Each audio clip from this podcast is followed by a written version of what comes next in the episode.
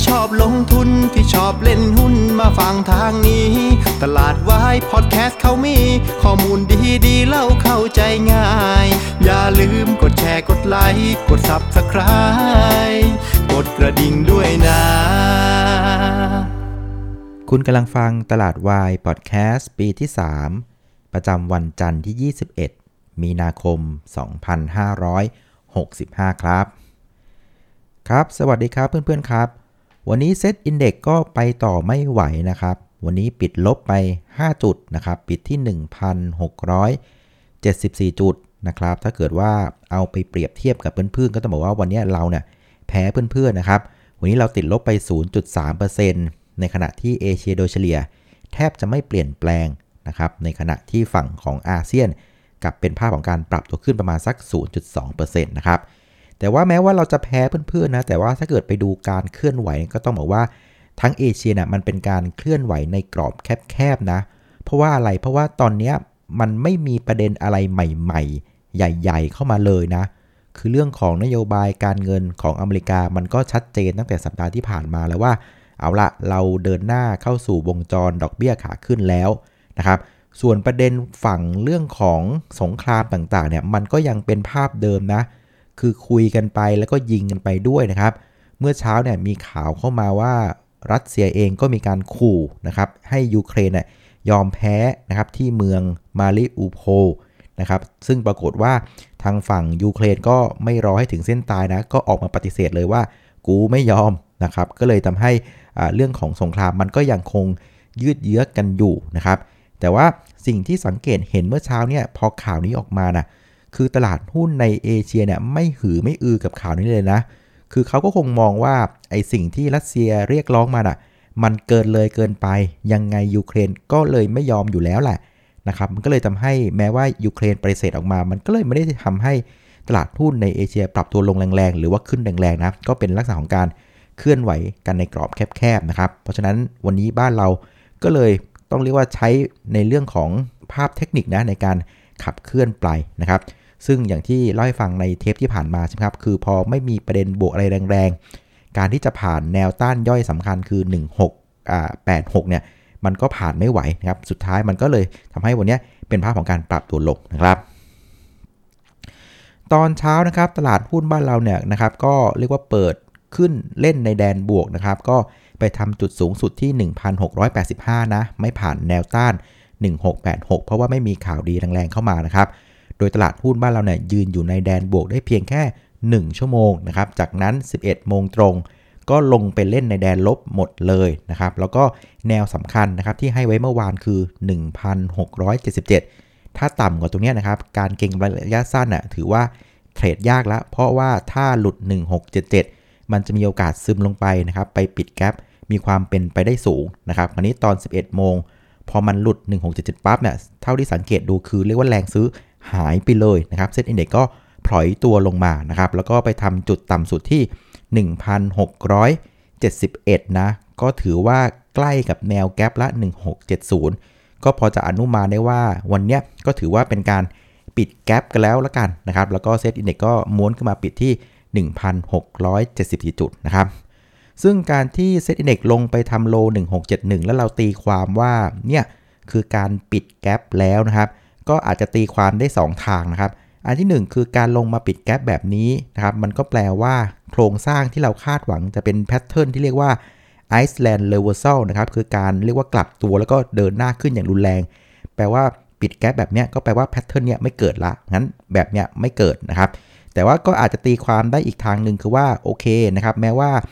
โครงสร้างของ Island Reversal มันไม่เกิด แต่อย่างน้อยนะมันก็เป็นการลงมาหาแนวรับสำคัญนะครับ คือ gap เนี่ยมันก็ถือว่าเป็นแนวรับสำคัญเช่นกันเพราะการที่ลงมาหา gap แล้วก็เด้งขึ้นมาแบบเนี้ยก็เหมือนว่าโอเคเป็นการล้างนะครับเรื่องของอต้นทุนที่แตกต่างกัน แล้วก็เป็นเรื่องของการสะสมกำลัง เพื่อหาจังหวะเล่นรอบใหม่อีกครั้งหนึ่งนะครับ เพราะงั้นจะเห็นว่าวันนี้แม้ว่าจะลงมาปิดแกลบนะ ไม่เกิดโครงสร้าง Iceland Reversal แต่ก็ถือว่าไม่ได้ถึงกับเสียหายอะไรมากนักนะนะครับภาพเซตอินเด็กซ์วันนี้นะฮะ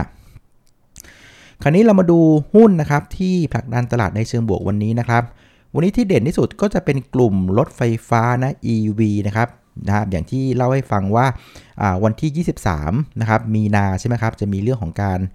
งานแสดงรถยนต์นะ หรือที่เรียกว่ามอเตอร์โชว์นะครับ ซึ่งปีนี้เนี่ยไฮไลท์สำคัญก็คือเรื่องของ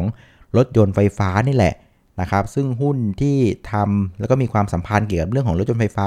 ที่อยู่ในตลาดบ้านเราในวันนี้เนี่ยก็เรียกว่าเคลื่อนไหวตอบรับเรื่องของมอเตอร์โชว์กันหมดเลยนะครับ วันนี้ next point เนี่ยปรับตัวขึ้น 6.5%นะครับพลังงานบริสุทธิ์บวกมา1%นะครับแล้วก็ BYD บวกกัน 10%นะครับส่วนอีกกลุ่มหนึ่งนะครับก็จะเป็นกลุ่มที่มีดีลกันนะครับก็คือตัวของ d t แทกับ True นะคือทั้งคู่นี้เนี่ยจะต้องมีการประชุมวิสามันผู้ถือหุ้นนะครับหรือที่เรียกว่า EGM นะในวันที่ 4 เมษายนนะครับซึ่งจะมีการพิจารณาเรื่องของการจ่ายปันผล แล้วก็เรื่องของการอนุมัติการควบรวมด้วยนะครับ ตลาดก็เริ่มมาเก็งกำไรประเด็นนี้กันอีกแล้วนะครับ โดยสิ่งที่เราเห็นการเคลื่อนไหววันนี้คือ d t แทเนี่ยปรับตัวขึ้น 2%นะครับ แล้วก็ True ปรับตัวขึ้น 1%นะครับ ก็ราคาหุ้นที่ปรับตัวขึ้นคู่กันแบบนี้เนี่ย มันก็เหมือนเป็นการสะท้อนว่าประเด็นเรื่องของการควบรวม ไม่น่าจะมีอะไรผิดพลาดไปได้นะครับ ส่วนชุดหุ้นที่กดตลาดในเชิงลบวันนี้นะครับ มันกลับกลายเป็นกลุ่มธนาคารนะ เออแปลกอยู่เหมือนกันนะครับ ทั้งๆที่ดอกเบี้ยกำลังจะเป็นเทรนขาขึ้นแล้วเนาะวันนี้ธนาคารไทยพาณิชย์ปรับตัวลง 3%นะครับแล้วก็พาแบงก์กรุงเทพลงไป 2%แล้วก็แบงก์กสิกรไทยลงไปด้วย 1%นะครับ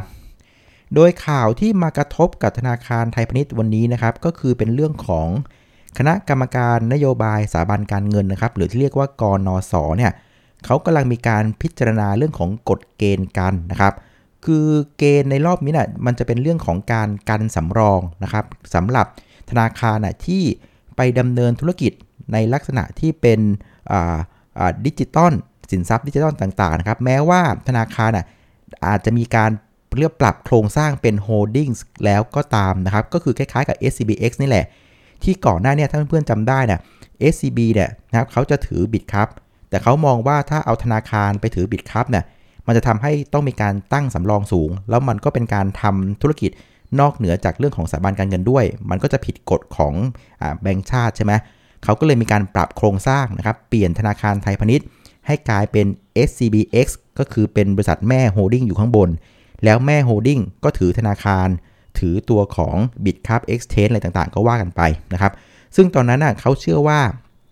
โครงสร้างแบบนี้มันสามารถหลบกฎเกณฑ์ต่างๆ ของ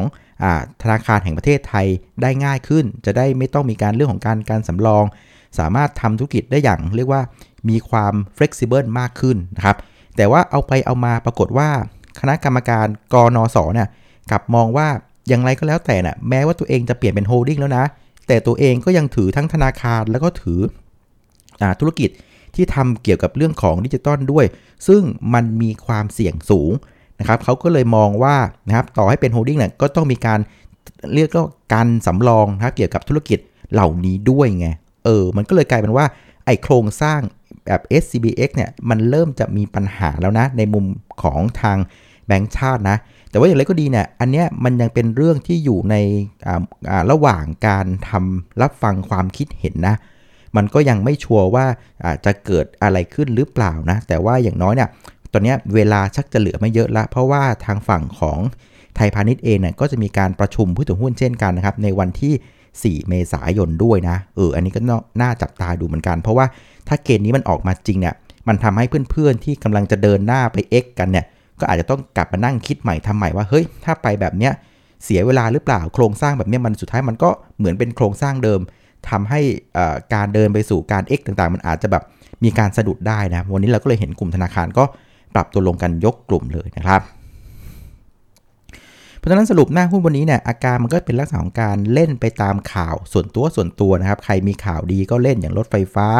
ใครมีข่าวประเด็นเรื่องของความกังวลเรื่องของกฎเกณฑ์กับแบงก์ชาติก็ปรับตัวลงในกลุ่มธนาคารนะครับ ก็ใครมีประเด็นในเรื่องของการควบรวมก็ไปเล่นกันเพราะเรื่องนี้เป็นเรื่องของการเล่นไปตามข่าวส่วนตัวส่วนตัวของแต่ละคนนะครับ ส่วนผู้เล่นในตลาดวันนี้นะครับ นักทุนสาบันก็ขายติดต่อกันเป็นวันที่3นะครับ ขายไปอีก 1,476 ล้านบาทนะครับรวม 3 วันเนี่ยขายไป 2,100 ล้านบาทกลมๆนะครับ ส่วนฝรั่งเนี่ยก็ขายเป็นวันที่ 2 ติดต่อกันนะครับ วันนี้ขายไป 937 ล้านบาท รวม 2 วันเนี่ยขายไป 3,100 ล้านบาทแล้วนะฮะ ซึ่งพฤติกรรมของฟันฟลอทั้งคู่เนี่ยมันน่าจะเป็นในลักษณะที่ว่า เรื่องของเฟดธนาคารกลางสหรัฐมันก็ชัดเจนไปแล้ว เพียงแต่ว่าเรื่องของสงครามต่างๆเนี่ยมันยังไม่ชัดเจนนักนะครับ มันจะเป็นภาพของการเวทแอนซีอยู่นะครับก็ทั้งคู่ก็เลยเป็นลักษณะของการเรียกว่ารอดูประเด็นอะไรใหญ่ๆแรงๆดีกว่า แล้วค่อย action กันนะครับซึ่งพอไปดูมูลค่าการซื้อขายเนี่ยนะมันก็ให้ภาพคล้ายๆกันนะ คือวันนี้ซื้อขายกันเพียงแค่ 73,653 ล้านบาทนะครับ ลดลงจากวันศุกร์ถึง 25% ฉะนั้นวันนี้มันก็เลยเป็นภาพที่ตลาดหุ้นปรับตัวลง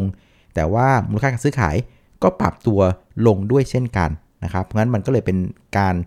confirm ภาพว่ามันเป็นลักษณะที่ตลาดเองก็ไร้นะครับประเด็น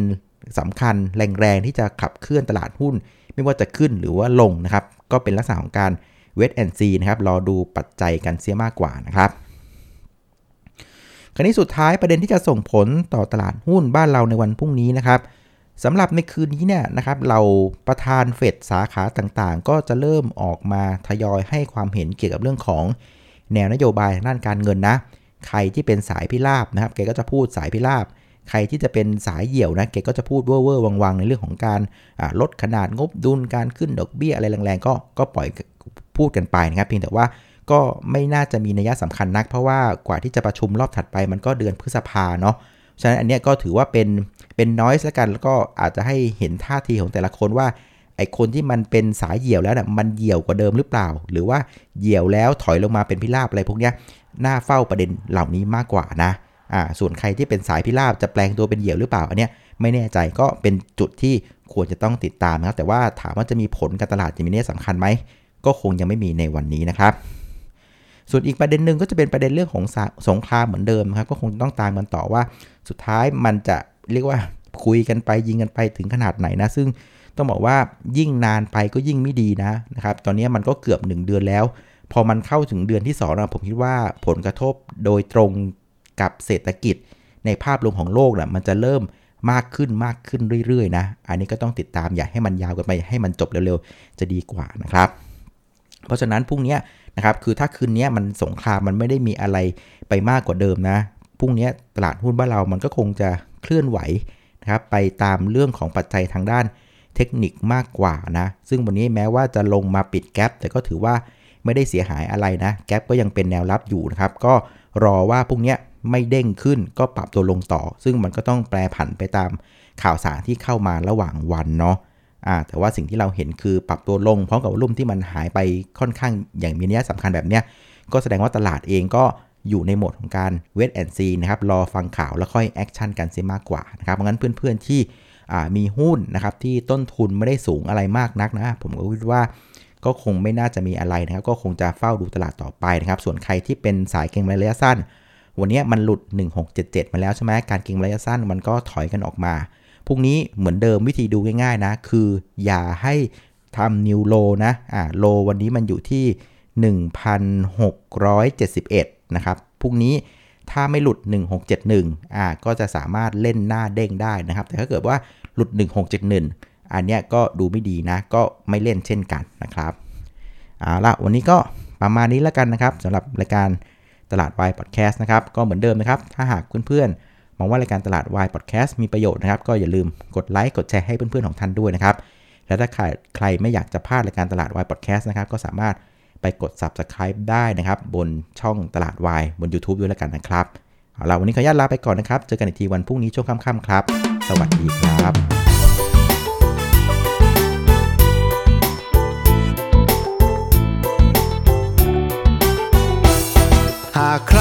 ชอบลงทุนที่ชอบเล่นหุ้นมาฟังทางนี้ ตลาดวายพอดแคสต์เขามี ข้อมูลดีดีเล่าเข้าใจง่าย อย่าลืมกดแชร์กดไลค์กด Subscribe กดกระดิ่งด้วยนะ